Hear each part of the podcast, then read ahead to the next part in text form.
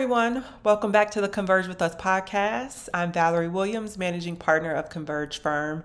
And for those who aren't familiar with Converge, maybe it's time for a reintroduction. Uh, we are a collective of coaches, consultants, change makers, advocates who are actively working to really evolve the workplace and to help organizations design more inclusive and equitable workplaces. Um, so we invite you to learn more about us at convergefirm.com. But let's jump into our topic today. Um, today, I really want to talk about the dark side of DEI, uh, the failure mode, if you will, of DEI.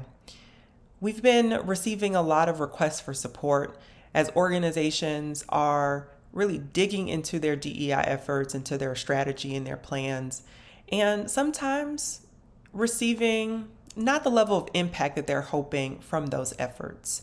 And so I want to talk about what do you do when you're blocked or you're stalled within uh, your DEI efforts, and what are the reasons why DEI efforts often fail or often stall within an organization. Okay, so we're going to jump into the top 10 reasons and the top failure modes for DEI efforts. And more importantly, we're going to talk about what to do to combat these, these reasons. All right, let's jump into number 10. Number 10, top reasons why DEI efforts fail. You fail to put your money where your mouth is and follow through. Okay, this is very, very recent, very uh, current of what's happening in the DEI landscape. After George Floyd's murder, we, you know, saw a lot of pledges from organizations and workplaces and companies around resourcing DEI, really putting efforts behind improving their workplaces. And so, as we look at the impact of those efforts three years later, we're starting to see fewer and fewer resources dedicated to DEI efforts. And so, when you don't really resource this space continually, this is a main reason, a major reason why DEI efforts can really stall within your organization. Number nine, DEI lives with individuals and not with the company. Okay, we often see really passionate employees, really passionate individuals that can be those internal change makers and can be leveraged for your DEI programs. And if those if those individuals who are super passionate about the work leave the workplace, that really can leave a dent in your DEI efforts.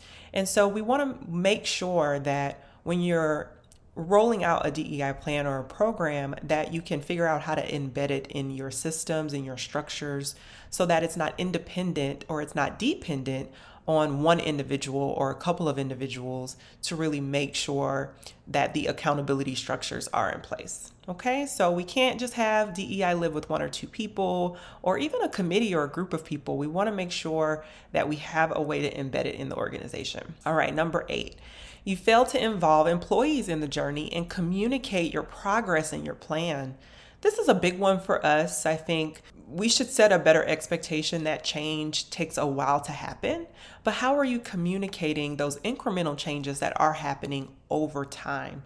So, we would recommend really a quarterly update on your DEI efforts and a larger annual update to your organization on your company wide efforts so that you are adequately communicating your plan and how the plan is unfolding. And by the way, don't be scared to share your failures, right? Everything isn't going to always work out. You may pilot something and it may not work for your organization. Share, be transparent about those failures as well, and your employees will really understand that you're on an authentic journey. Number seven, you try to shove it down people's throats. Okay, we, this is not work that we uh, enter into lightly, but we also don't want to force people to get intimately involved in this in, into DEI efforts without uh, sharing with them the benefits of this work and without having clear accountability structures within your organization. And so we want to approach um, DEI with a more open approach, but also make sure that we have, again, a way to hold people accountable to the work through your processes and through your structures. Number six, you try to solve for too much at once. Okay, we see this a lot uh, with our clients, with other organizations, where you're doing so many things and you're spinning wheels and you have this program going on, you have this training, and it's just a lot. We want to make sure that you aren't doing too much all at once, it can really, really muddy the impact that you're having. So we always recommend three to three to four, maybe five focus areas, but we really recommend really getting focused with your efforts. And that really leads us to number five. Failure mode number five is that you're unclear on the problems that you're trying to solve. Okay.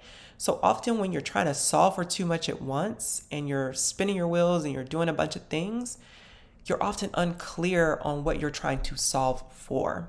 That's why we spend a lot of work within our strategy design process to get clear on our objectives. Okay.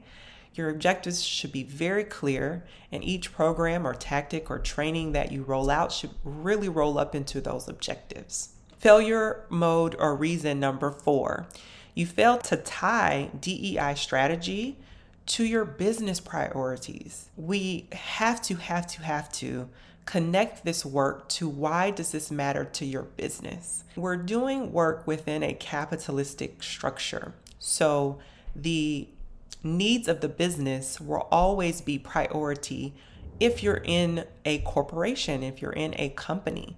And so, if you aren't tying DEI to the ultimate business priorities and outcomes of your organization, it will always fall to the wayside. So, we want to make sure in our articulation of our efforts, we're not only getting clear of the problems that we're trying to solve within our organization, but we're clear on why this is important to our business. Okay, so let's talk about reason number three why DEI efforts often fail. Reason number three you fail to set goals and hold yourself accountable. Okay, goal setting is critically important to DEI work. And so if you're not thinking about OKRs, KPIs, really getting clear on how do we know that we're achieving the level of impact that we want to achieve with these efforts, you're really holding yourself, cutting yourself short with accountability within your organization. All right, reason number two leadership teams and boards diffuse responsibility to committees or individuals.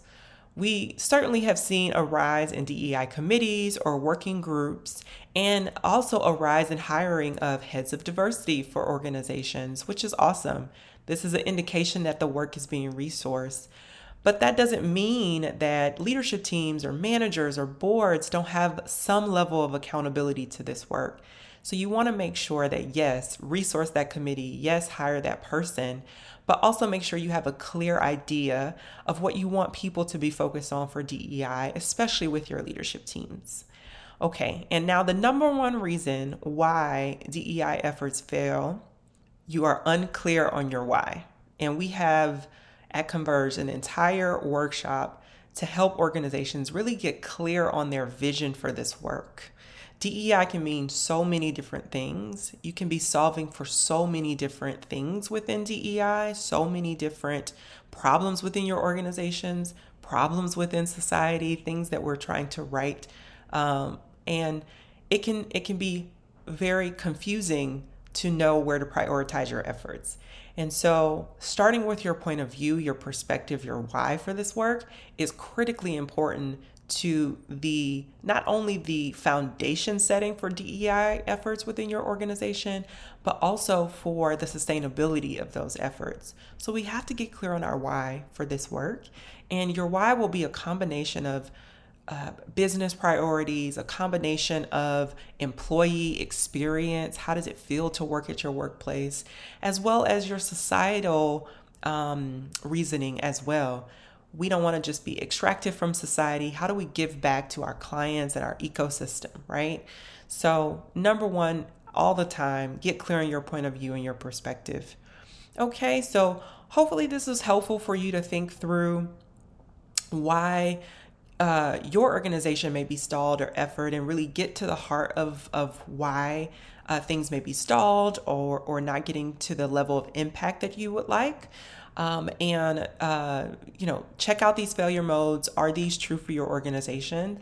And reach out to us. Let us know how we can be helpful to, to coach you through how to uh, really recharge your efforts um, and make sure that your dei efforts are sustained If you haven't checked us out, we're on Instagram at Converge Firm. We have a list of group of podcasts that we, many podcasts that we have that you can check out um, on our YouTube page. And as always, you can reach out to us at convergefirm.com. All right, we'll see you next time.